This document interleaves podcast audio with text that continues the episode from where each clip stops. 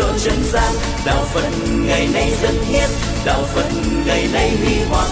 Đạo phật năm châu bốn biển. Dựng xây tinh độ chân gian. Đạo phật ngày nay dân hiến đạo phật ngày nay huy hoàng. Đạo phật năm châu bốn biển. Dựng xây tinh độ chân gian. Đạo phật ngày nay dân hiến đạo phật ngày nay huy hoàng. Nam mô bổn sư thích ca mâu ni phật. Kính bạch chư tôn đức lãnh đạo ờ, trường hạ cùng ờ, toàn thể ờ, quý ni sư, quý sư cô. Kính thưa quý phật tử trong buổi sinh hoạt sáng hôm nay chúng tôi xin dành trọn thời gian cho phần chia sẻ các thắc mắc vì vậy đó các câu hỏi nên um, gắn liền đến phương diện ứng dụng. Giống như tinh thần của ờ, buổi sinh hoạt lần trước. Và bây giờ xin ờ, mời uh, một vị điều phối các câu hỏi. Kính bạch thầy. Thầy quan hỷ giải thích giùm con. Con không hiểu hai từ tâm linh. Thế nào là tâm linh? Tâm linh có thực tướng không à? Là người phật tử chúng con có nên tu tâm linh hay không? Có thể um, tiếp cận khái niệm tâm linh từ hai góc độ. Trong ngành uh, ngoại cảm học đó, thì tâm linh uh, được hiểu là thần thức của con người các nhà ngoại cảm à, nỗ lực thông qua việc đối thoại với một tần số à, sóng âm đặc biệt giữa những người quá cố và người có chức năng ngoại cảm. Mà nhà ngoại cảm xác định được là thi hài của người đang tìm kiếm nằm ở đâu. Nếu không có những sự hỗ trợ à, tâm linh, tức là cái phần thức của các hương linh chưa được siêu thoát đó, thì việc tìm kiếm sẽ khó có thể đạt được kết quả cao nhất của nó. Hai dạng ngoại cảm à, có thể phối hợp hỗ trợ lẫn nhau trong việc tìm kiếm là khả năng à, thấu thính và khả năng thấu thị. Thấu thị là một phần à, của thiên nhãn thông. Có thể nhìn à, thấy rất rõ ở dưới lòng đất cách nơi người quan sát rất xa. Thi hài của các hương linh và định dạng được cấu trúc ADN của nó để có thể xác định rõ nó thuộc của hương linh nào. Khả năng um, thấu thị này ngày nay ít nhà ngoại cảm có đó gọi là nếu có thì chỉ tồn tại một thời gian, sau đó thì mất đi. Khả năng à, thấu thính là một năng lực của à, thi nhĩ thông. Nghe rất rõ âm thanh của các chủng loại, và đặc biệt là của các hương linh. Hiện nay tại Việt Nam nhà ngoại cảm à, có năng lực về thấu thị thấu thính nhiều nhất đó là Phan Thị Bích Thăng và nhờ cái khả năng à, thấu thính này, đức thần đã có thể à, đối thoại với các hương linh. Và nhờ họ chỉ điểm dùm rằng là thi thể của người đang tìm kiếm nằm ở đâu. Cách là làm việc của bích hằng là dùng mà hình ảnh của người quá cố với năm tháng ngày mất và hỏi các hư linh rằng là có quen biết hay là nghe tin tức gì về hương linh đang được tìm kiếm này? Là lúc đó, mất đến vài tháng, có khi vài ngày, có tình huống phải mất đến vài năm. Là bởi vì nếu các hương linh không biết thi thể đó của ai nằm ở đâu, thì phan thị bích thành cũng chịu thua. Bởi vì sự hỗ trợ là nhờ vào chỉ điểm của ờ, những người đã quá cố. Biết là người đó đang à, tồn tại ở trong một cái à, khu vực nào đó. Toàn bộ à, tất cả những hoạt động ngoại cảm trong việc xác định mộ huyệt, hài cốt trên cấu trúc ADN của một người quá cố nào đó đều được gọi trong ngành ngoại cảm học là tâm linh. Giới hạn lớn nhất của ngoại cảm học là chỉ nối kết được cái tình thân giữa người đã ra đi và người còn sống. Trong việc tìm và tạo cơ hội hội ngộ giữa hai đối tượng này. Vì có rất nhiều người, kể từ khi người thân của mình mất tích, nỗi đau canh cánh bên lòng. Con cái mà không gặp mặt cha mẹ, mà không biết là cha mẹ đang ở nơi nào trên mặt đất mặc cảm về tội lỗi hoặc là sự thiếu sót về lòng hiếu kính đó, như là một nỗi đè nặng. Cho nên ờ, các nhà ngoại cảm hỗ trợ để cho những căng thẳng về cảm xúc đó được tháo mở. Nhưng vì ờ, đặt nặng về vấn đề truy tìm mà mộ quyệt và hài cốt cho nên các nhà ngoại cảm không có được khả năng cầu siêu. Chính vì thế mặc dù gọi cái ngành này như là cái ngành tâm linh thì giá trị hỗ trợ cho các hư linh đó rũ bỏ được sự sắp trước trở thành người siêu thoát đó, là một điều mà nó thuộc về sở trường của các tu sĩ Phật giáo. Tiếp cận khái niệm tâm linh à, từ góc độ à, thuật ngữ chuyên môn ở trong à, tôn giáo học và giới hạn nó trong Phật học đó thì nó diễn tả cho cả một tiến trình với những nỗ lực tinh tấn, có phương pháp thông qua sự hỗ trợ của các pháp môn, làm à, giảm thiểu một cách tối đa các năng lực và các hoạt dụng của tham, sân, si, tà kiến, chấp ngã, phiền não và các tâm lý âm tính khác. Để rồi đó, sau quá trình tu tập đương sự chỉ còn thuần túy là các hạt giống um, thiện ích, giá trị, và tiến trình đó được gọi là tiến trình hướng đến tâm linh hay là cõi tâm. Và đây mới chính là trọng tâm hành trì của phật giáo. Các tôn giáo khác cũng uh, sử dụng khái niệm tâm linh cho nội dung uh, tín ngưỡng và tôn giáo của mình.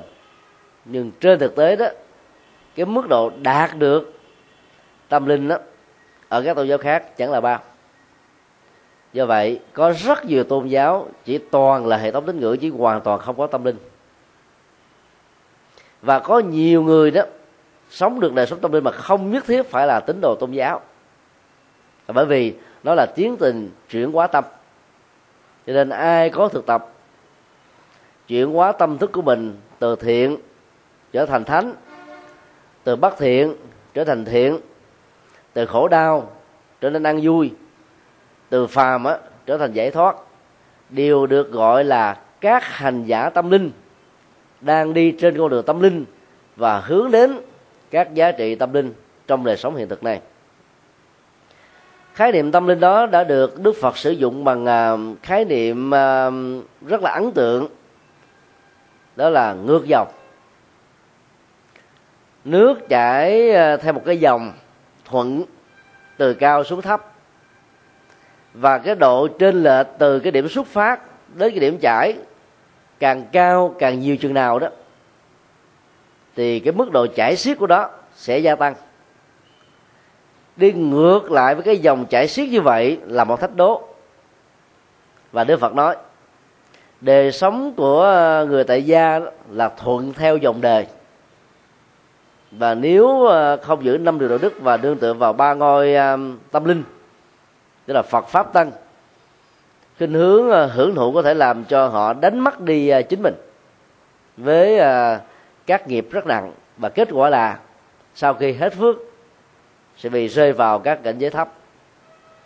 Còn người đi ngược lại với cái dòng chảy của cuộc đời, chuyển hóa những cái thói quen của người phàm thực tập những phương pháp tu cao thượng, thì cái đó được xem là giữ vào dòng thánh, hay nói nôm na là đang có mặt ở trong dòng chảy của tâm linh. Và đây chính là trọng tâm, cũng là triết lý hành trì của Phật giáo. Do đó đừng nghe những câu nói, đạo nào cũng dạy người ta lánh ác làm lành, dẫn đến cái ngộ nhận rằng tôn giáo nào cũng có tâm linh. Có rất nhiều tôn giáo chỉ lo công việc của tín ngưỡng nhiều tôn giáo đó đặt nặng về vấn đề tề gia trị quốc bình thiên hạ. Và có những tôn giáo đó có thể gắn liền với các hoạt động chính trị và khủng bố được tức là nó ngược hoàn toàn với bản chất của tâm linh. Do đó, thước đo chuẩn nhất của đời sống tâm linh, đó là sự chuyển hóa tâm thức.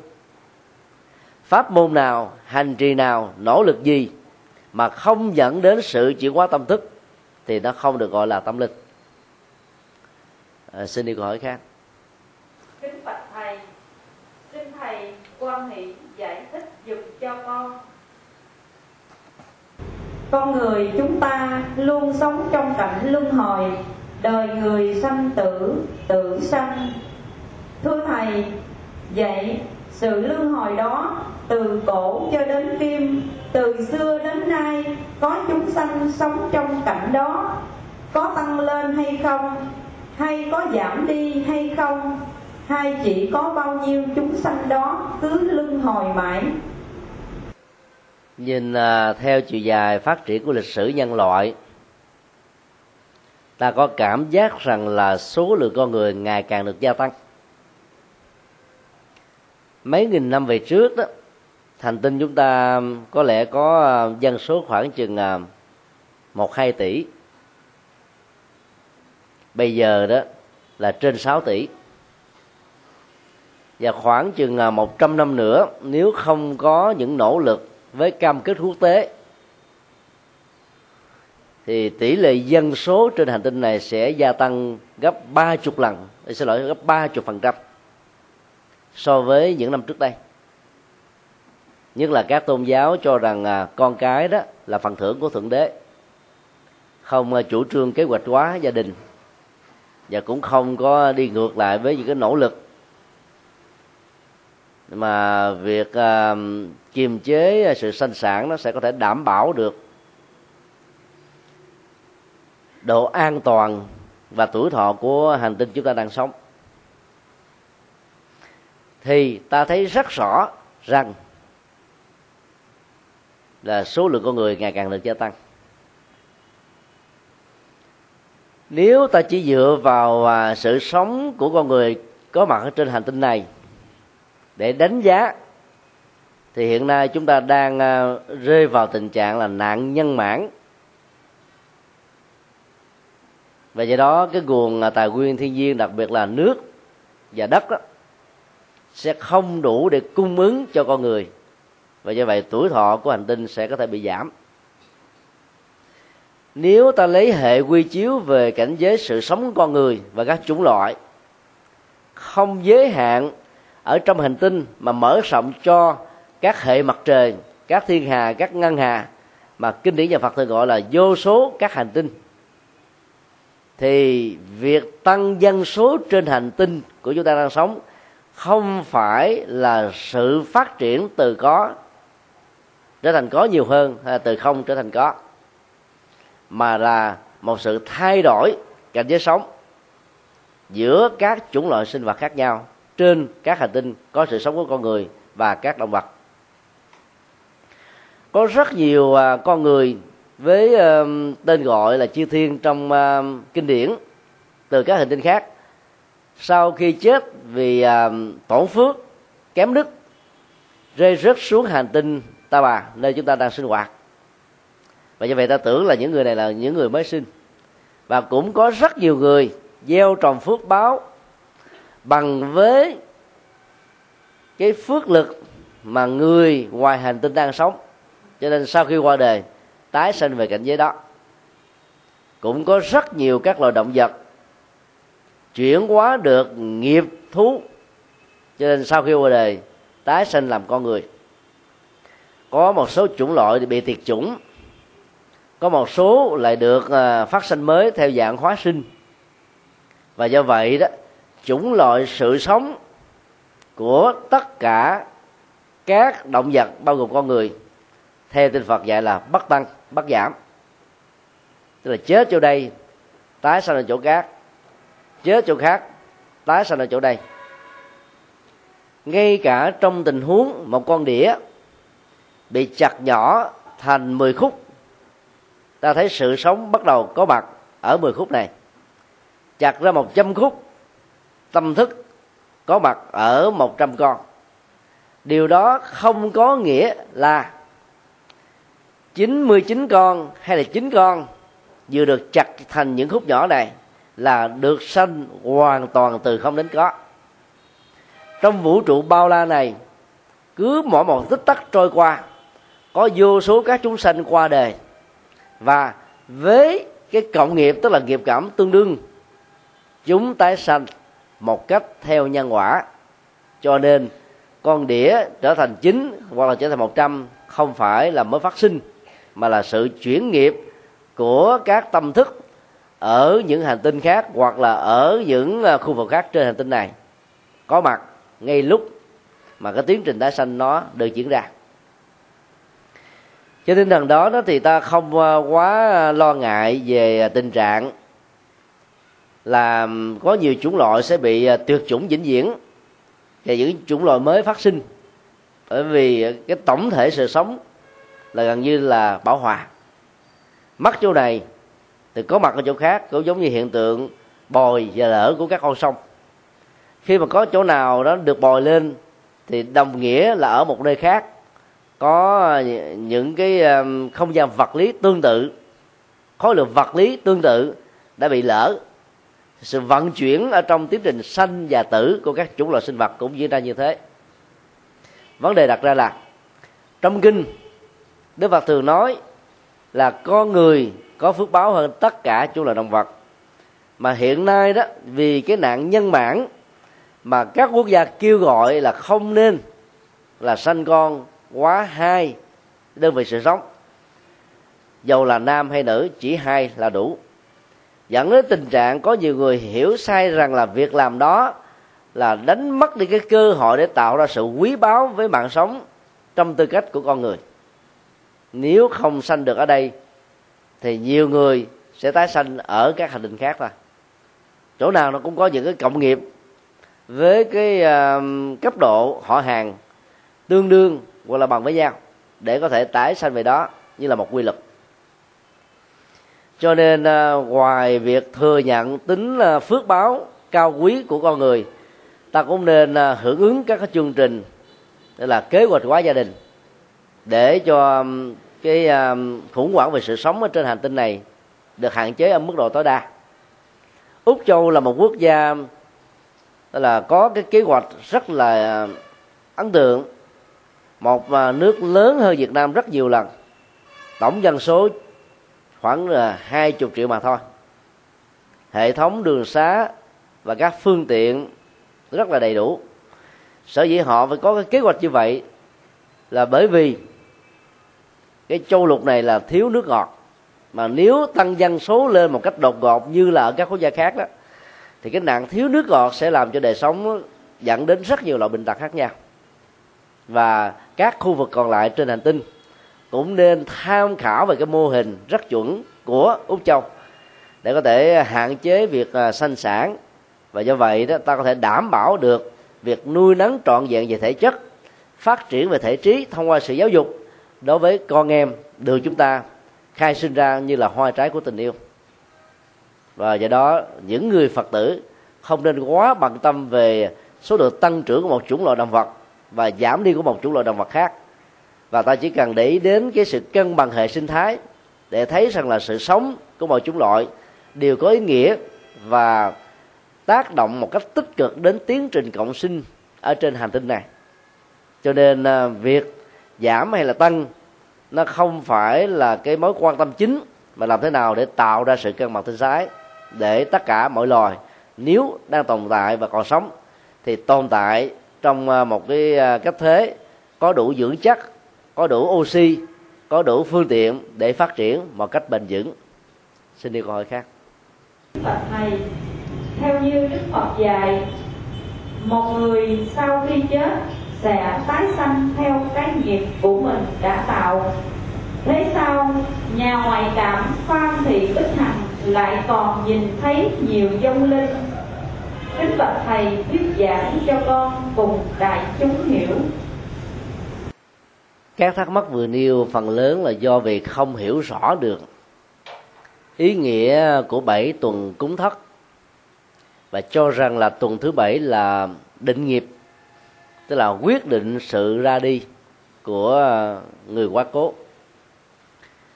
Quan niệm sai lầm đó đã làm cho rất nhiều người nghĩ rằng là sau 49 ngày đó, thân bằng quyến thuộc đã chết rồi đó, được siêu sinh, hoặc là với hình thức con người, hoặc là chư thiên, hoặc là tái sinh về cảnh giới an lành của các đức phật. Cho nên dẫn đến tình trạng hết sức ngạc nhiên khi biết là vẫn còn có rất nhiều người do vì tình yêu, tình thương, trách nhiệm, gia tài, sự nghiệp, danh vọng, ức chế, tiếc nuối, oán hận mà chưa có thể ra đi một cách nhẹ nhàng, còn tồn tại dưới hình thức ngạ quỷ.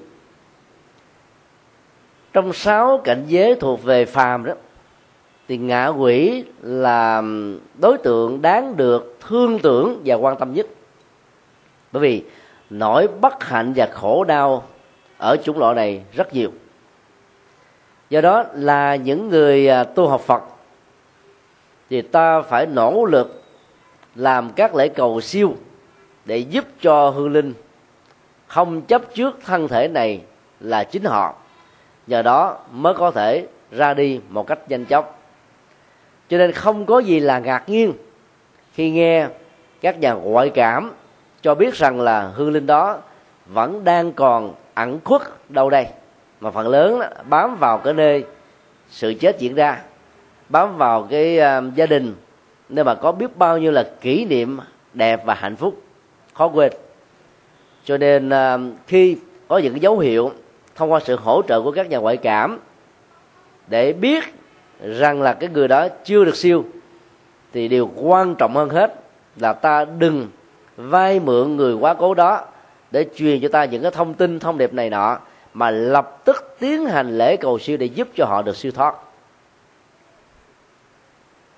có rất nhiều người đã sử dụng à, các hương linh để phục vụ cho công việc làm ăn hay là đánh đề, hoặc là những mong mỏi của mình, dù là chính đác điều đó dẫn đến cái nghiệp là làm cho hương linh đó bị đầy đọa trong cảnh giới ngạ quỷ. Là những người phật tử thì ta nên tránh những tình huống này. Giả sử trong họ tộc, có một người nào đó do chiến tranh ly loạn mất tích không biết được rằng là thân xác người đó bây giờ ở đâu. Thì ta cũng không nên bận tâm để đi tìm kiếm thông qua sự hỗ trợ của các nhà ngoại cảm. Công việc chính yếu của các phật tử là làm thế nào để cam kết và đảm bảo được rằng người quá cố được được tái sinh. Cho nên ta tổ chức cúng lễ cầu siêu để giúp cho các hương linh đó có cảm giác an tâm rủ bỏ hết tất cả những mối uh, tiếc nuối hay là tính trách nhiệm làm được như vậy thì ta mới thật sự là thương người quá cố. Thời gian tồn tại dài hay ngắn trong cảnh giới ngạ quỷ là hoàn toàn lệ thuộc vào tính cách buông xả sau khi chết hay là chấp giữ nó một cách lâu dài. Ai có tính cách dễ dàng buông xả thì sau khi chết lập tức được tái sinh. Còn ai bám và chấp vào những cái tình huống, những con người, những sự kiện và nói kết với sự tiếc nuối, chắc chắn rằng là khó có thể siêu. Sự tồn tại đó có thể là vài năm vài chục năm, có nhiều hồn ma đó đến vài trăm năm. Tức là chấp nhiều chừng nào thì khó siêu sanh chừng đó. Do đó, lễ cầu siêu là giải pháp rất quan trọng mà những người phật tử cần hướng về. Khác hoàn toàn về vượt lên trên cái cách tạo điều kiện tái hội ngộ giữa người sống và kẻ chết thông qua việc xác lập mộ quyệt và thi thể của người quá cố. Đó là điểm khác nhau căn bản giữa phật giáo và ngoại cảm mà tất cả chúng ta cần phải lưu tâm. Xin đi câu hỏi khác. Kính bạch thầy, tại sao khi hương linh đã chết? Gia đình thỉnh quý sư về tụng kinh cầu siêu từ thấp thứ nhất đến thấp thứ bảy thì có trường hợp nói rằng, ở thấp thứ bảy, hương linh về báo mộng cho gia đình biết là hương linh đã phát sanh ở chỗ nào. Điều đó có thật hay không? Hoàn toàn không có cơ sở. Đã được siêu sinh rồi, tức là đã trở thành một mầm sống với hình thức là một phôi thai. Trong bào thai của một người mẹ hoặc là một chủng loại sinh vật nào thì lấy đâu thần thức còn lại mà đi về báo mộng cho biết. Tất cả những uh, diễn tiến tâm lý như vừa nêu chỉ là cái phản ức chế tâm lý của những người còn sống vì quá thương tưởng và tiếc nuối sự ra đi của người quá cố cho nên dẫn đến tình trạng đập thoại trong những giấc mơ. Mỗi người đọc thoại theo một kiểu dựa vào các dữ liệu trong đời sống thường nhật và mối quan hệ của họ với người quá cố. Do đó um, khi ta không còn nghe thấy gì, hoặc là ta không hề có một thông tin gì về sự uh, ẩn hiện của người quá cố, thì ta có thể tạm tin rằng là người đó đã được ra đi. Còn nội dung của giấc mơ như vừa nêu đó, thì uh, nó không có cơ sở để chúng ta tin rằng là người đó đã được siêu thoát. Bởi vì mỗi một và chúng sinh chỉ có một tâm thức duy nhất. Tồn tại lệ thuộc vào thân thể vật lý. Khi thân thể này trở thành là một thi thể, thì tâm thức đã thoát ra khỏi nó và tìm đến một gia đình để trở thành con cái với hệ thống nghiệp tương thích hoặc là cùng họ hàng. Khi đã được đầu thai rồi, thì mọi tình huống báo cáo cho biết sẽ không còn có dữ liệu để chúng ta thấy và tin được nữa.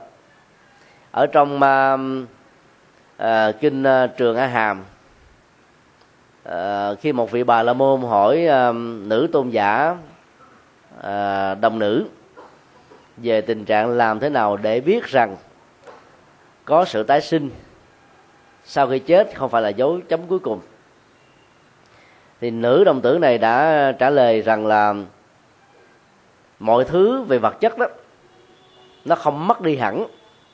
Sau khi chúng ta phá hoại nó, mà nó chuyển từ dạng này sang dạng khác, thì tâm thức của con người cũng có cùng chung một nguyên lý đó. Vị bà la môn này thắc mắc và nói rằng là trong gia đình tôi có một người rất là tâm đắc. Trước khi người đó hấp hối đó, tôi đến nhờ rằng là nếu anh chết mà có đề sau thì hãy chịu khó về báo mộng cho tôi biết về diễn tiến đề sau này như thế nào để tôi tin. Còn nếu không có những báo mộng đó thì tôi không thể tin được. Người hấp hối đã nhận như là một sự cam kết. Nhưng kể từ khi cái chết diễn ra, thì vị bà la môn này chưa từng nghe ai báo cáo thông qua các giấc mơ hay là sự báo mộng. Một lần nữa, cũng có một người bạn tâm đắc, chuẩn bị qua đề anh đến yêu cầu nếu anh tái sanh về cảnh giới chư thiên, phước báo nhiều hơn, thì hãy về cho tôi biết, thì tôi mới tin là có kiếp sau. Và sau khi lời cam kết đã được thực hiện, cũng chưa từng có một người nào trở về báo mộng rằng là có được sanh về cảnh giới chư thiên. Mặc dầu suốt mấy chục năm sống, người này là một người đại trí thiện. Từ đó vị ba môn này mới có suy nghĩ rằng là tất cả mọi lý giải về kiếp sau đó chỉ là sự, gọi là ức đoán thôi chứ nó không có cơ sở và dữ liệu để tin. Tôn giả nữ đồng tử mới đưa ra dẫn dụ như thế này. Người tái sanh về chư thiên đó, thì có cái múi giờ sinh hoạt khác hoàn toàn với múi giờ trên hành tinh chúng ta. Và có nhiều cái hành tinh của chư thiên. Một ngày một đêm là bằng sáu chục năm ở trên hành tinh của mình cho nên khi tái sanh về đó mà có được cái tuổi khoảng chừng 18, 19 và có cái năng lực bay như là các đĩa bay đi trở về lại cái nơi mà mình đã từng hứa hẹn thì cái người đó đã chết và đào thai đi mấy kiếp lấy đâu mà báo. Điều này đó trước đây ta nghe nói như là một sự quan được bây giờ dưới sự khám phá của khoa học vật lý hiện đại ta thấy đó là một sự thật. Là bởi vì mặt trăng một ngày một đêm bằng ba chục ngày, ba chục đêm trên hành tinh chúng ta. Đó là các định tinh và hành tinh trong cùng một hệ mặt trời. Huống hồ là khác hệ mặt trời, có một khoảng cách xa chúng ta bằng hàng năm bánh tháng, thì cái múi giờ và sự chênh lệch lại càng cao hơn nữa. Đó là tình huống người làm thiện tái sinh lên các cõi trời không thể về báo, giàu có muốn báo, cũng không có cái cảnh giới tương thích về tính thời gian để báo còn đối với cái người làm ác sau khi chết đó, thì sanh vào những cái cảnh giới uh, như là ngạ quỷ hoặc là súc sinh thì tại đó người đó đang bị uh, trừng phạt bị hành hạ. Thì đâu có cái điều kiện gì để trở về báo cũng giống như một người phạm nhân giam nhốt ở trong ngục. Thì giàu có muốn về thăm gia đình với những tấm lòng cao thượng nhất cũng không có người cai ngục nhào hay là tổng giám thị nào cho phép làm việc đó nếu muốn, thì người thân phải đến đó để mà viếng thăm mà thôi. Cả hai tình huống này cho chúng ta thấy giàu không có tình trạng báo mộng rằng là họ đã được tái sinh. Ta vẫn phải biết rằng là tiến trình tái sinh là một hiện thực. Cho nên là kiếp sau chắc chắn là phải có. Do đó à, khi ai đã tái sinh rồi, thì việc mà đi truy tìm hài cốt là một điều rất khó. Có rất nhiều trường hợp là hương linh tự nhận rằng là mình là chủ nhân của thi thể đang được tìm kiếm. Nhờ như thế cho nên việc tìm kiếm được thành công.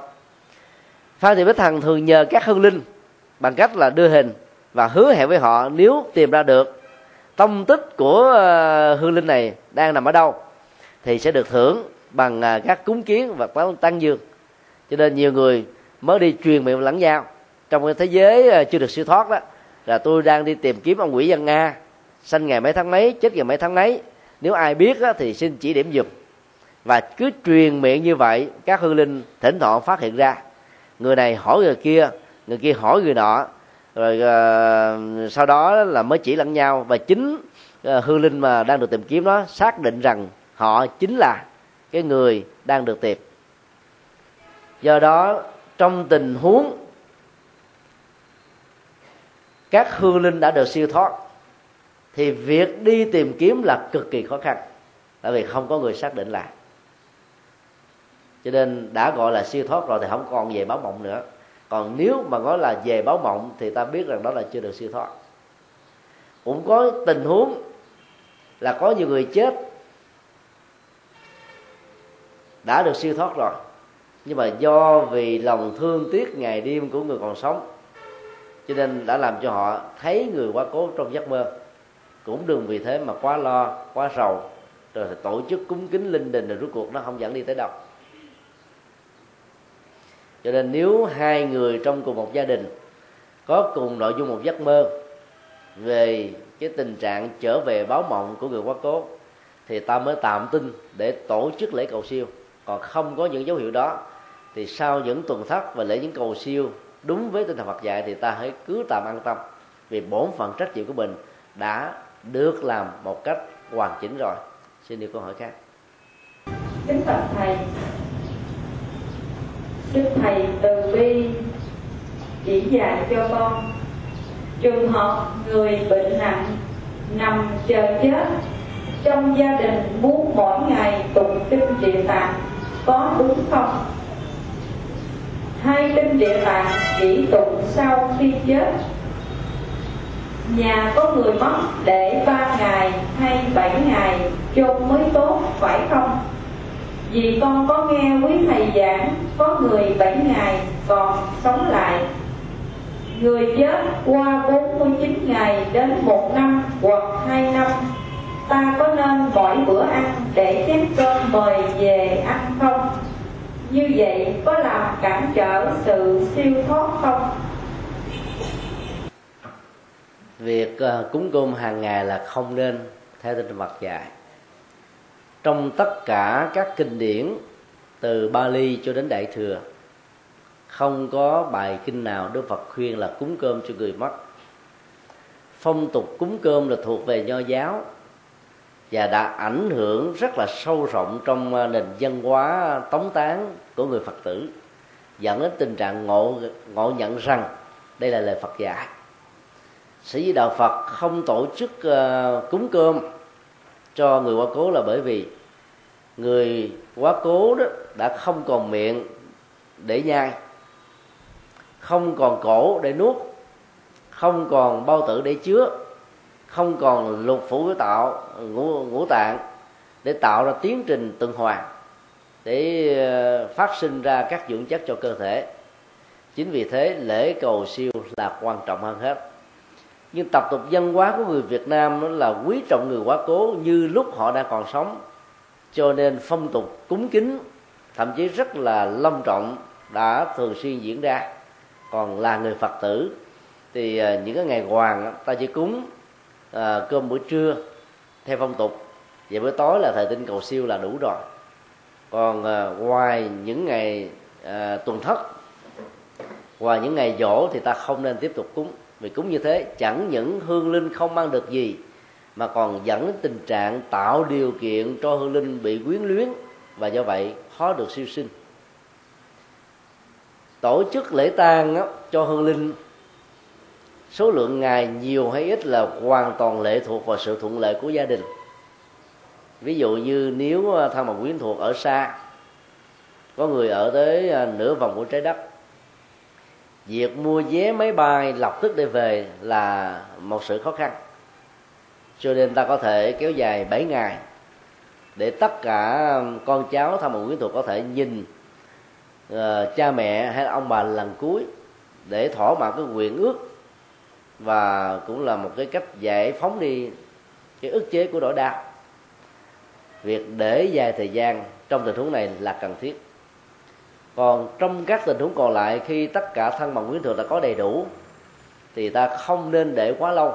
Vì để quá lâu đó dẫn đến tình trạng là con cháu phải rất là mệt nhọc.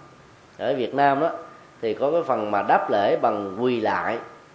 Và nếu như người quá cố, có uy tín nhiều thân bằng quyến thuộc bà con làng sớm đến kính phúng điếu. Thì trong mấy ngày tăng chế đó có rất nhiều người đã phải bị ngã quỵ do bệnh vì sự kiệt sức. Lại càng không nên vì tình trạng muốn nhận tiền phúng điếu mà kéo dài cái thời gian làm lễ tống tán. Ở tại tư gia hoặc là nhà tăng lễ. Tất cả đều là sự thuận lợi và quyết định của những người thân. Cho nên trung bình để um, hai đêm ba ngày là vừa. Sự chia buồn á trong vòng khoảng thời gian đó cũng đã đủ cho cả làng số mà thân quyến đến. Còn để càng dài đó thì sự mỏi mệt nó càng diễn ra và nó cũng không có lợi ích gì cho cả người sống lẫn người chết. Trong suốt thời gian tăng chế thì tốt nhất là ta nên um, à, thỉnh mời các vị pháp sư đến à, thuyết giảng cho thân bằng quyến thuộc cùng nghe. Và nhờ sự thuyết giảng và hướng dẫn đó người ra đi đó có thể biết để rũ bỏ được sát thân ờ, vay mượn này. Và người còn sống không phải không phải vì tình thương quá đáng mà trở nên bi lụy làm hệ lụy cho tiến trình tái sanh của người ra đi. Đó là những điều mà à, chúng ta cần à, lưu ý. Thì trong tình huống à, đang hấp hối việc sử dụng bài kinh nào cần thiết đó, nó liên hệ rất nhiều đến cá tánh của cái người đang bị bệnh nếu người đó chưa phải là phật tử, mà đem kinh địa tạng ra tụng được hoàn toàn vô nghĩa.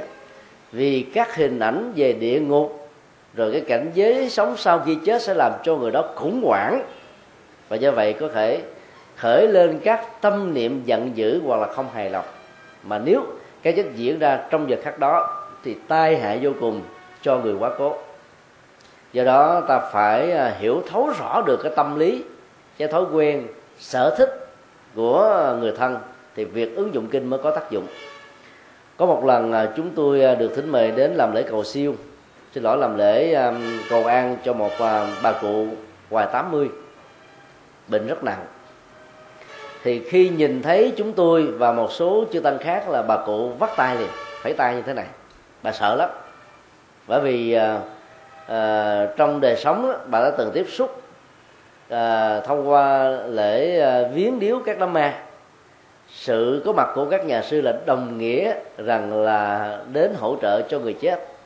Cho nên làm bà liên tưởng rằng các nhà sư đến để chỉ là cầu nguyện cho bà ra đi nhanh hơn. Trong khi đó bà chưa thực sự muốn chết và muốn được cứu sống. Thì trong tình trạng đó mà mình lễ làm lễ cầu si làm lễ cầu an thì chắc chắn rằng là không có tác dụng gì hết á cho nên chúng tôi à, đến đó và nói với bà là tới thăm bà thôi. Tại nghe nói là bà bị bệnh, lâu ngày không ăn. Cho nên mới ngồi tâm sự giải bài để cho bà bộc bạch ra hết và khích lệ bà những à, điều cần thiết. Sau đó là bà cảm thấy phấn chấn tinh thần hơn. Do đó ta phải để ý địa tứ chứ không phải nhiệt tình là điều có ít hết độc đối với một hành giả của thiền tông, mà đang lúc hấp hối mà đem kinh địa tạng tụng là phản tác dụng đối với hành giả của uh, tịnh độ tông rất là có duyên với bồ tát quan âm mà đem kinh địa tạng tới cũng không có tác dụng gì.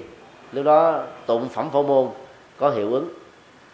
Đối với người mà thích hạnh nguyện của đức phật dược sư thì ta đem kinh dược sư mà tụng. Còn đối với những người suốt cả cuộc đời kênh cánh về vấn đề phát triển đất nước thì ta không cần phải tụng những bản kinh này mà đem bài kinh hiền nhân vì đó là cả nghệ thuật gọi là quản trị quốc gia nhắc lại để cho họ có được những niềm vui làm cho họ vơi đi những nỗi khổ trên cơ thể vật lý.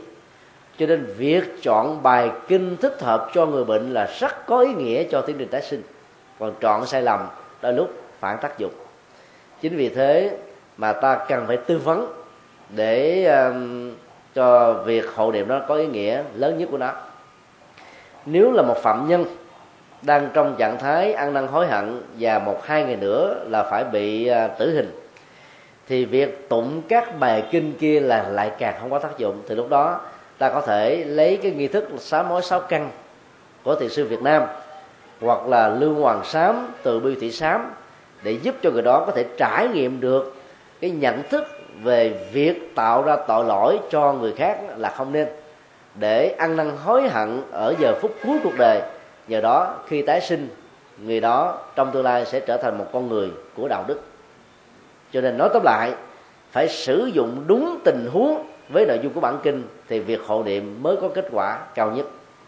Xin được hỏi các. Kính bạch thầy, con có người gì chết ở mỹ? Các em bên ấy nhờ con ở đây đi cầu siêu, dùm cho gì ấy việc này có kết quả cho người tốt không? Dạ, có kết quả cho người chết không? Kính bạch thầy, mỗi lần con nằm mộng thấy cha mẹ về, thì vài ngày sau đó chuyện không may xảy ra. Nhờ sư giải thích giùm con và làm thế nào để tránh chuyện không may xảy ra. Việc làm lễ cầu siêu hay là cầu an đó tách rời khỏi cái địa điểm mà đối tượng được cầu siêu cầu an sẽ khó có tác dụng ở mức độ cao nhất. Rất nhiều à, các phật tử khi à, người thân của mình nằm bệnh, lo lắng, thương tiếc, cho nên đã viết cái tờ giấy cầu an tên họ, tuổi tác, photo ra thằng trăm bản gửi đi cho các ngôi chùa khác nhau để mong cho người đó sớm thoát khỏi cái tai ách của của bệnh. Tác dụng không cao quan trọng nhất là ta phải giúp cho người bị bệnh đó, có cảm giác hân hoan. Nghe được những lời kinh để giúp cho người đó thực tập vô ngã cho nên nỗi đau đó được trút bỏ khỏi cơ thể. Và do vậy phải thỉnh mời ban hộ niệm đến để làm lễ trực tiếp thì tác dụng nó cao gấp nhiều lần so với việc gỡ đi các ngôi chùa mà vốn nó không có tác dụng bao nhiêu. Tương tự trong lễ cầu siêu người chết á, thì ở hoa kỳ. Cách nơi chúng ta đang sống là nửa vòng trái đất. Các cái quyến luyến nếu có đó thì nó có thể diễn ra ngay cái địa điểm của cái chết hoặc ngay cái ngôi nhà mà người đó đang sống hay là ngay cái bàn làm việc mà người đó quán quýt có mặt. Đôi lúc là 10 tiếng đến vài chục tiếng trong ngày. Thì tổ chức làm lễ cầu siêu ở những địa điểm này mới thật sự là có tác dụng. Còn hương linh có những cái giới hạn về tần số ngoại cảm của tâm thức. Một người tụng niệm ở nửa dòng trái đất thì hương linh ở nửa dòng kia chưa chắc gì có thể bắt được đài tâm của nhau. Do đó tốt nhất là thân bằng quyến thuộc ở bên kia chịu khó làm lễ cầu siêu và hộ niệm dục. Và tốt nhất là thỉnh mời quý thầy tại nơi mà mình sống để tổ chức lễ cầu siêu với sự hướng dẫn ở bốn mức độ uh, gắn bó nhất thiết thực nhất. Còn ở Việt Nam, ta tổ chức cúng thêm thì càng tốt, nhưng không nên là là cúng chính.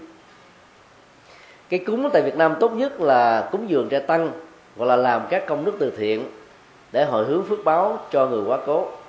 Còn cúng tổ chức cầu siêu thì không mấy khả năng người kia có thể nghe được. Về bản chất cầu siêu là nghe và hiểu, để họ không chấp trước vào thi thể nữa và không bám víu vào cái cảnh giới ngạ quỷ tức là một cái khoảng à, tạm dừng bế tắc ở trong tiến trình tái sinh. Đó là cái à, cách tốt nhất mà tất cả chúng ta cần phải lưu tâm.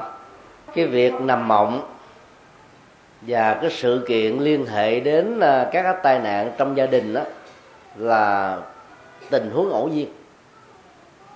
Con cái nào mà liên tưởng và quy kết rằng là do vì nhằm thấy cha mẹ mà có những điều xui là đang tạo ra cái nỗi hàm quan rất lớn ở cha mẹ và do đó đang trở thành những người con bất hiếu. Cho nên tất cả những ờ, nhận thức thuộc về mê tín dị đoan nó tạo ra nhiều hệ quả xấu về nghiệp. Do đó, bỏ được mê tín thì ta sống rất là hạnh phúc.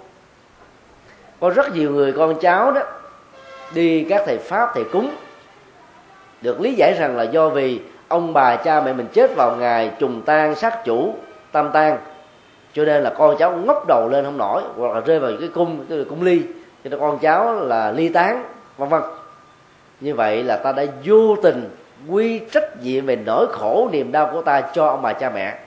Mà trên thực tế theo nhân quả, cái cộng hưởng đó là không đáng kể, mà lại bị quy toàn một trách nhiệm. Người chết không có khả năng tự biện hộ cho mình vì không còn miệng để nói.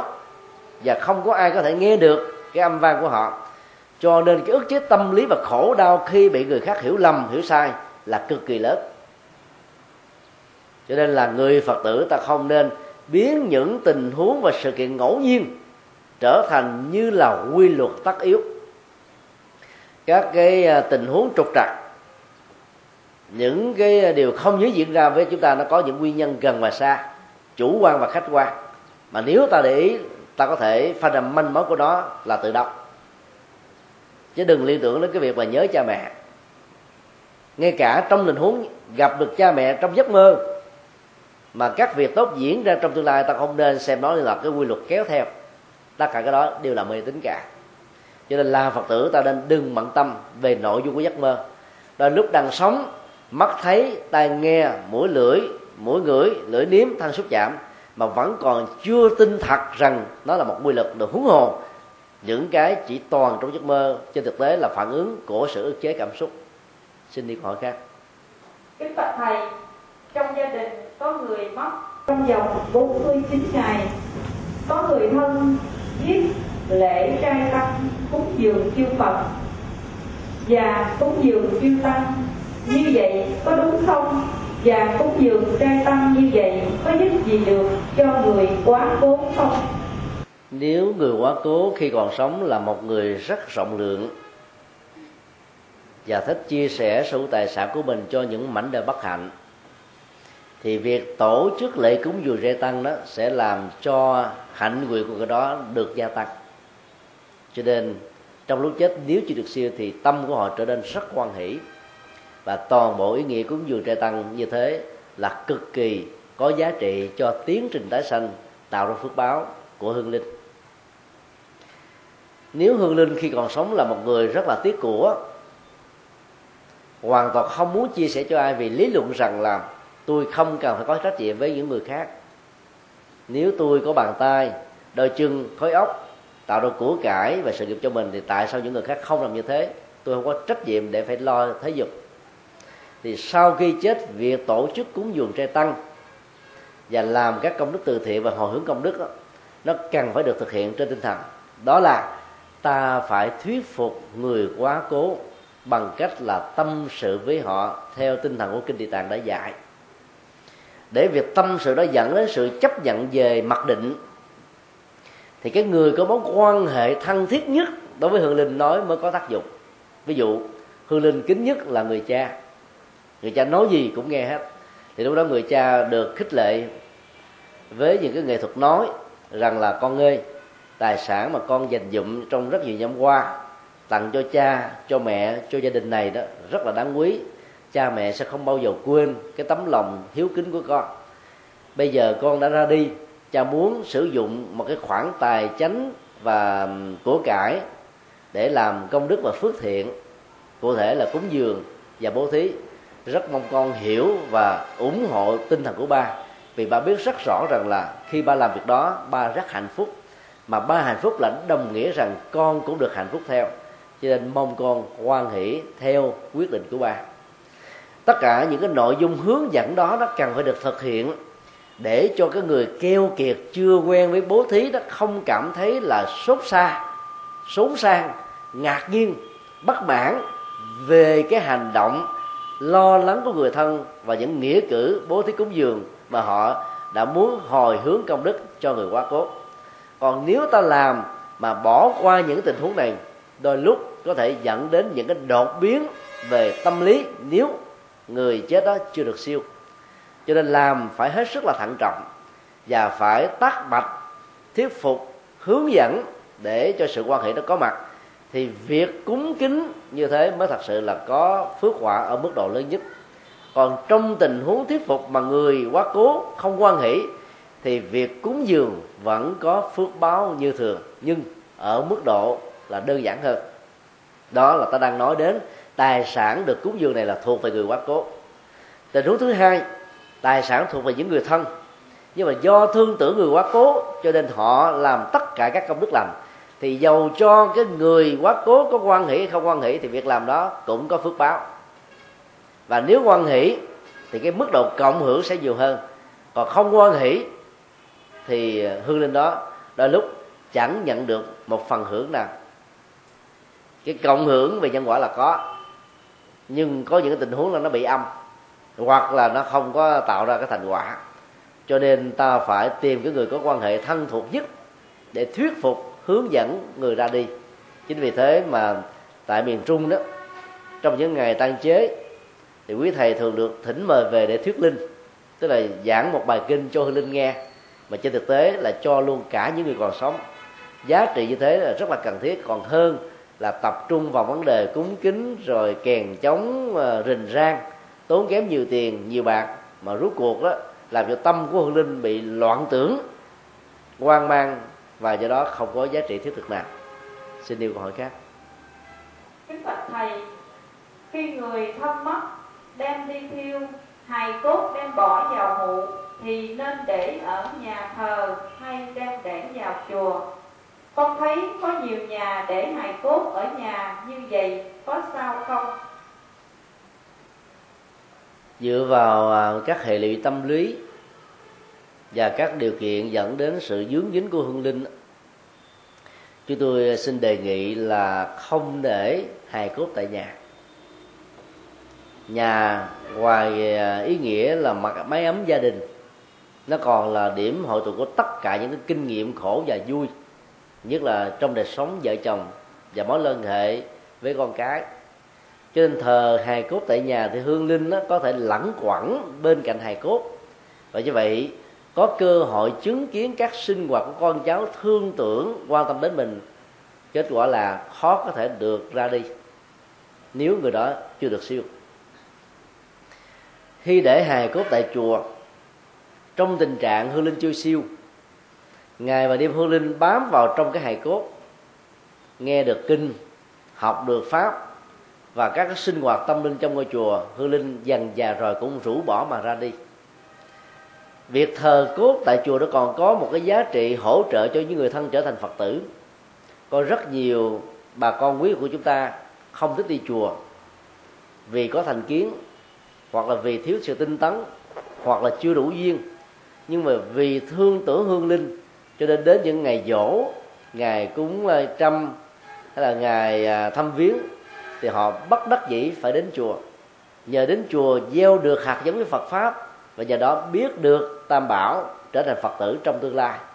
Như vậy, yếu tố để hài cốt thờ phượng trong chùa sẽ giúp cho các người thân của mình quy hướng về Phật pháp. Giá trị công ba, công đức và phước báo đó rất lớn. Cho nên, trong mọi tình huống, để tránh những cái tình trạng bám chấp của hương linh trên thi thể vật lý ở đây còn lại là tro cốt, thì cái việc để hài cốt chỗ nào rất là quan trọng. Thơ tại nhà bao giờ cũng dẫn đến các hệ lụy. Và do vậy ngoài việc thờ tại chùa việc cúng à, các lễ cầu siêu lễ dỗ cũng nên được tổ chức tại chùa là tốt hơn.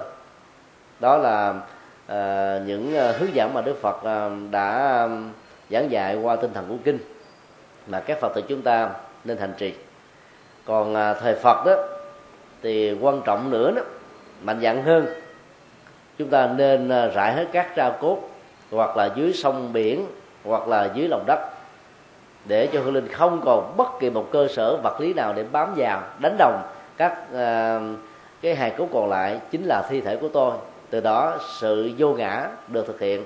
Do vậy hương linh dễ dàng được siêu sót hơn. Còn cái phong tục uh, quả tán rồi thổ tán đó, cũng có thể dẫn đến những cái tình trạng kẹt dướng của hương linh vì đây là cái văn hóa của việt nam. Ta cũng nên à, tùy thuận, nhưng phải à, nhắc nhở cho tất cả những người thân của mình biết đừng nên bám víu vào để tiến trình tái sanh đó không bị trở ngại. Xin điều hỏi khác. Đức Phật Thầy, nghe nói nếu mình có người nhà còn sống mà làm lễ sinh nhật cho người nhà, thì người ấy sẽ bị xui rủi. Còn nếu chết rồi, có nên đăng đàn cầu siêu cho người chết không? Và thả cá cho người chết được tốt không? Việc tổ chức sinh nhật á, cho một người cần thiết hay không là theo nhu cầu của người đó. Nhưng khi tổ chức sinh nhật đó thì ta đừng có làm à, à, tiệc mặn bởi vì mừng sinh nhật tức là mừng sự sống. Mà sát hại quá nhiều sinh linh thì ta bị tổn phước về tuổi thọ. Và do vậy ý nghĩa của việc tổ sinh nhật là hoàn toàn phản tác dụng có rất nhiều người thương con cái của mình cho nên à, đến sinh nhật của con ta tốn đến vài chục triệu. Có nhiều đại gia đó có sẵn sàng bỏ ra đến vài trăm triệu để làm lễ sinh nhật. Mà nếu ta biết sử dụng cái khoản tiền đó, đó cho các hoạt động từ thiện rồi hồi hướng công đức cho đứa con của mình thì phước báo lớn hơn nhiều. Cho đó sinh nhật chỉ là ăn uống ca múa sướng hát thôi. Và đến lúc đó tạo thêm những cái nghiệp xấu nữa. Có nơi đó thì đính kèm với rượu chè có ờ, khu vực đó là đính kèm với lại uh, cơ bạc. Không thôi đấy là sát nghiệp đó là dễ đầy ngoài cái tốn kém về phước báo còn dẫn thêm những cái sát nghiệp về sự hưởng thụ thì chắc chắn rằng là cái ờ, cái phúc cho việc cầu sinh à, nhân ngày sinh nhật đó sẽ bị giảm thiểu ở mức độ tối đa. Còn người quá cố đã ra đi mà ta tổ chức lễ cầu siêu thì lúc nào cũng tốt dĩ nhiên là sau một năm đó thì à, việc tổ chức kỳ siêu là không cần thiết nữa. Mà chỉ tổ chức à, khi nào đến những cái ngày lễ dỗ để chúng ta nhớ, rồi ôn lại cuộc đời và những giá trị đóng góp người đó cho con cháu trong gia tộc noi theo là tốt rồi. Chứ còn ngày nào cũng tổ chức cúng, tháng nào cũng tổ chức à, làm lễ cầu siêu, năm nào cũng làm lễ như thế thì chưa hẳn là hay. Bởi vì ta quá lo lắng cho người quá cố và do vậy có thể ảnh hưởng đến sức khỏe của chúng ta. Cho nên làm hết bổn phận theo tinh thần Phật dạy nếu không có dấu hiệu rằng là người đó chưa được siêu thì ta cứ tạm an tâm. Còn khi có dấu hiệu báo mộng ít nhất là hai người cùng một nội dung thì ta hãy tổ chức cầu siêu bằng cách là phá vỡ sự chấp trước về cái tôi của người ấy. Thì đó là cái cách thức ta có thể giúp cho người ra đi nhẹ nhàng à, siêu thoát. Xin điều câu hỏi khác. Kính bạch Thầy xin Thầy quan hệ giải đáp cho chúng con hiểu về ý nghĩa của việc cúng chẩn tế cô hồn. Cúng chẩn tế cô hồn được lợi ích gì? Xin Thầy giải đáp về việc đắp mền quang minh cho người chết. Đắp mền quang minh có lợi ích gì? Đối với những người Việt Nam không biết chữ Hán thì đắp đền quang minh chẳng có lợi ích gì hết á tại vì các hương linh đâu có hiểu gì đâu. Những ngôn ngữ chữ hán được ghi trên đó như là những cái thông điệp hỗ trợ. Người tàu sử dụng phong tục này là có ý nghĩa. Vì nếu hương linh chưa siêu đó nhìn thấy những cái chữ nghĩa trên đó hướng dẫn mình cố gắng thực tập theo. Nhờ thực tập đúng được siêu thoát. Cho nên là phật tử đó thì ta có thể um, à, đắp một cái à, tấm vải có chữ viết bằng tiếng việt trong đó ghi rất rõ rằng là người phật tử ta nên nhớ, thân thể này không phải là tôi tôi không bị kẹt vào thân thể này. Gia tài sự nghiệp con cái, vợ chồng không phải là sở hữu của tôi tôi không nên lệ thuộc vào sở hữu đó. Chỉ cần hai quán niệm như vừa nêu, được viết ở trên một tấm vải hay là một tờ giấy ờ, tặng liệm chung với hương linh thì hương linh được lợi lạc vô cùng. Nếu chưa siêu, nhớ cái đó mà ráng hành trì cho nên là ngày xưa đó, các phật tử mà qua đời thì thường người ta chôn theo cái chiếc áo tràng, một sợi chuỗi hay là một cái mỏ, cái chuông, thậm chí là một quyển kinh mà người đó có thói quen là tụng trì hàng ngày để nhắc nhở rằng họ đã là phật tử thì đừng bám vào cái cảnh giới ngạ quỷ để chống được siêu sinh. Thì cách thức làm như thế là rất có ý nghĩa. Lễ ờ, cúng trận tế đó phát xuất từ à, Phật giáo Trung Hoa, với mục đích là trang trải các hạt giống từ bi, đặc biệt là đối với cái cảnh giới ngạ quỷ, khi à, chúng chưa được siêu thoát do chấp trước về tình yêu, tình thương, gia tài, sự nghiệp quan ức hoặc là hận thù. Số lượng các cô hồn như thế là vô số, trải dài qua cái chiều dài lịch sử của dân loại cho nên các chùa Bắc Tông dựa vào truyền thống này 4 giờ chiều lúc nào cũng tổ chức lễ cúng cô hồn. Cái nghi thơ nghi, nghi thức ờ, uh, mông sơn thí thực đó là một nghệ thuật để giúp cho các hương linh rũ bỏ sự bỏng sẻn tham lam chấp trước mà đã làm cho họ rơi vào cảnh giới này. Để mà ra đi từng lời câu chữ trong nghi thức đó rất là sâu sắc phần lớn những người tu đều hiểu được vì có học các trường Phật học và đã được học ở ờ, cái, cái cấp trung cấp. Còn đối với các phật tử đó thì các nghi thức đó không được rành. Cho nên ta cũng không cần thiết phải tổ chức cái lễ ờ, cầu siêu chẳng tế ở tại tư gia của mình cho các cô hồn nói chung vì nó không phải là chức năng của mình. Cô hồn được hiểu là những quan hồn hoặc là những hương linh mà khi còn sống đó họ cũng không có thân bằng quyến thuộc gì. Cho khi chết á khi chưa rũ bỏ được sự chấp trước đó, thì tâm trạng của họ trở nên là cô đơn lạc lõng bơ vơ.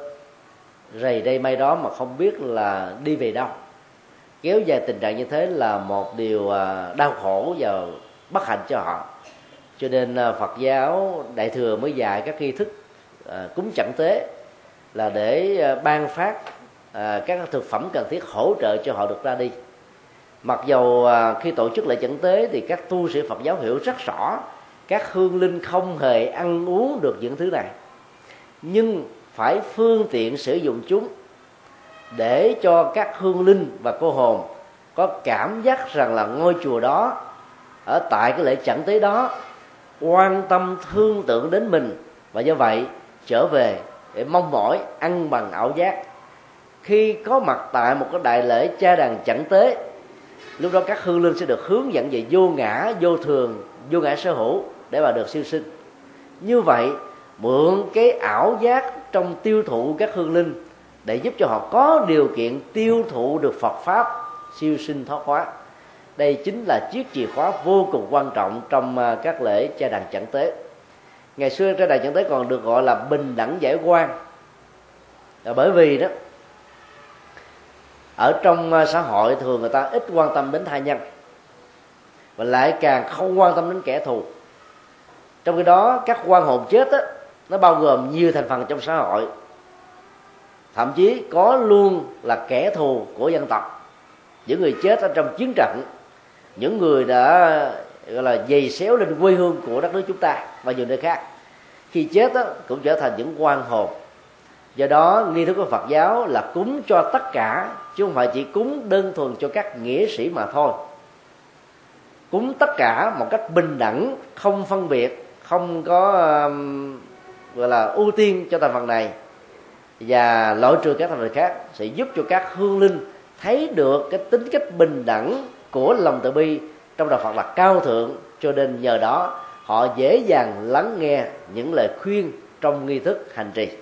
Và nhờ đó siêu sinh thoát quá cho nên à, lễ chẩn tế thường chỉ được tổ chức một cách linh đình ở trong các chùa vào ngày rằm tháng giêng tháng tư tháng 7, tháng 10 gần đây thì các gia đình phật tử có điều kiện nhân cái ngày à, 49 hay là 100 hoặc là ngày dỗ đó thì sau khi cúng cơm và cúng dường trai tăng thì khoảng vào lúc 3 giờ chiều là tổ chức cúng dường chẳng tế ngay tại chùa để hồi hướng công đức. Tức là việc giúp cho các cô hồn được siêu sinh thoát quá sẽ tạo phước báo rất nhiều để hồi hướng cho người ra đi. Mà cô hồn được cúng thường vào giấc chiều. Vì à, trong kinh đức phật nói đó là con người đó quan trọng là ăn giờ trưa. À, cô hồn ăn giờ chiều ngạ quỷ ăn giờ tối đó là cái mặc định thôi cái tính thời gian như thế là không nhất thiết, nó phải như vậy. Do đó à, các tu sĩ phật giáo là thường tổ chức trong khi các tu sĩ phật giáo tam tông thì không không quan tâm đến vấn đề này, mà chỉ quan tâm đến con người mà thôi. Cho nên cái nghi thức bữa khuya là dành cho tu sĩ, nghi thức bữa trưa đó là dành cho sự tạ ơn tam bảo và hồi hướng công đức cho đàn đạo tính chính chủ. Nghi thức bữa chiều dành cho các hư hồn, các cô hồn. Nghi thức bữa tối là khóa kinh tu tập tập thể giữa người xuất gia và tại gia. Xin điều câu hỏi khác. Kính bạch thầy, con được biết rằng có những gì tu hành phát nghề nguyện, khi chết sang kiếp sau được tiếp tục tu hành và độ cho chúng sanh thoát khỏi khổ đau luân hồi. Xin thầy cho chúng con được biết rằng với nguyện lực như vậy thì có thể được tái sanh để tu tiếp và độ chúng sanh không? Và nghiệp lực của những vị ấy có lôi kéo làm cho họ không được như quyền lực đó không? Các vị vọng của cuộc đời đóng vai trò rất quan trọng trong việc đạo diễn tiến trình tái sinh. Suốt một cuộc đời tu hành là nghiêm minh về giới luật, hành trì về Phật pháp và có được những giá trị chuyển hóa đó thì lời phát nguyện sẽ giúp cho người đó đi vào đúng ngay cái trọng tâm. Cho nên tái sinh ra ở vài tuổi đầu là đã trở thành một tu sĩ rồi. Các vị lạc ma tái sinh à, phát nguyện thông qua sự di chúc, rằng là họ sẽ có mặt ở trong gia đình, cha mẹ là ai, ở đâu, có những dấu hiệu gì trên cơ thể của họ để nhận dạng và được biết đến. Nhờ đó cơ hội tái phục hồi trước nước ở cái tuổi thứ sáu đó đã được thực hiện. Truyền thống của Phật giáo Tây Tạng dựa vào cách thức ờ, tìm người gái sinh cho nên đó là chưa từng bị gián đoạn. Do đó, thay vì ta đào tạo một người mới toanh, thì việc đào tạo người đã có những hạt giống tâm linh trước mà ta tái lập lại, thì ờ, cái cơ hội phát triển về đời sống tâm linh nó sẽ nhanh chóng hơn, thành quả dấn thân độ sinh đó sẽ có kết quả ở mức độ cao hơn. Rất tiếc là tất cả chúng ta tại Việt Nam đều là những người tái sinh, nhưng là không có truyền thống này. Cho nên rất nhiều vị tôn đức sau khi ra đi đó, với những cái quyền lực tái sinh làm các tu sĩ, thì ta lại không có những phương tiện cần thiết để hỗ trợ. Cái duyên đóng vai trò rất quan trọng. Nếu không gặp thuận duyên đó, thì sự hỗ trợ đó nó bị gián đoạn, và do vậy phải vất vả lắm mới có thể làm tái tạo lại và sống lại các hạt giống đã từng có trước đây. Bây giờ ta có thể mô phỏng theo Phật giáo Tây Tạng để làm một cái à, quy chuẩn về thước đo. Ví dụ à, một vị tôn đức ni hay là tăng nào khi còn sống đó, rất là nghiêm minh về giới luật. Thì thông thường à, những người như thế thì sau khi chết đó, là tái sinh liền trong vòng tích tắc. Thì ta có thể làm cái công việc tính điếm 9 tháng 10 ngày trừ cái thời gian um, uh, sanh non cộng thêm cái thời gian là sanh muộn thì khoảng từ uh, uh, 8 tháng cho đến là một năm. Với thời gian trừ hao là 49 ngày thì ta có thể tìm kiếm những người được sinh ra và trở thành người tu á. Có ai có cái nhân cách gần giống với cái người quá cố đó hay không? Nếu năm bảy người giống á, thì ta có thể làm cái công việc thứ hai mà phật giáo tây tạng đã làm đó là lấy cái kỹ vật của người quá cố này cho những nhân vật đó gọi là lựa chọn. Nếu như người, người nào lựa chọn đúng các cái kỹ vật đó à, trong ba tình huống khác nhau hay hoặc tối thiểu là hai tình huống thì sự ngẫu nhiên nó không có nhiều rồi thì ta có thể đoán biết rằng đây là hậu thân của người quá cố. Ví dụ là một hành giả tịnh độ có người đã sử dụng sâu chiều quý là 70 năm. Từ lúc mà đi theo pháp môn cho đến lúc qua đời ở chín mấy tuổi thì sâu chuỗi này là người bạn đồng hành rất là quen thuộc. Dầu nó rất là cũ ờ, chất liệu nó không có sang trọng không quý báu gì hết á. Nhưng mà cái này nó gắn bó và tạo hạnh phúc cho sự hành trì. Thì chính cái kỹ vật này sẽ là một cái dấu hiệu để biết rằng là ai là người hậu thân của người đó. Thế để um, sâu chuỗi xấu này và những cái sâu chuỗi bản sao giống y hệt rồi những cái sâu chuỗi đẹp hơn có giá trị hơn cho ba người, hai người, bốn người, năm người mà ta nghi rằng họ là hậu thân của người mà ta đang tìm kiếm.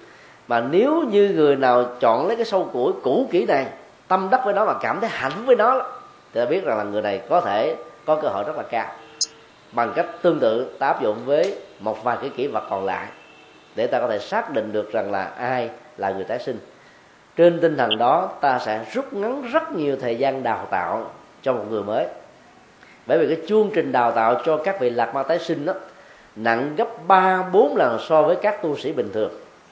Và do đó các vị lạc ma này sẽ có khả năng giảng kinh thuyết pháp chuyển hóa tâm linh làm các phật sự ở cái tuổi thậm chí là bảy tám mười mấy hai chục. Dưới một cái thế rất là siêu phàm và thoát tục.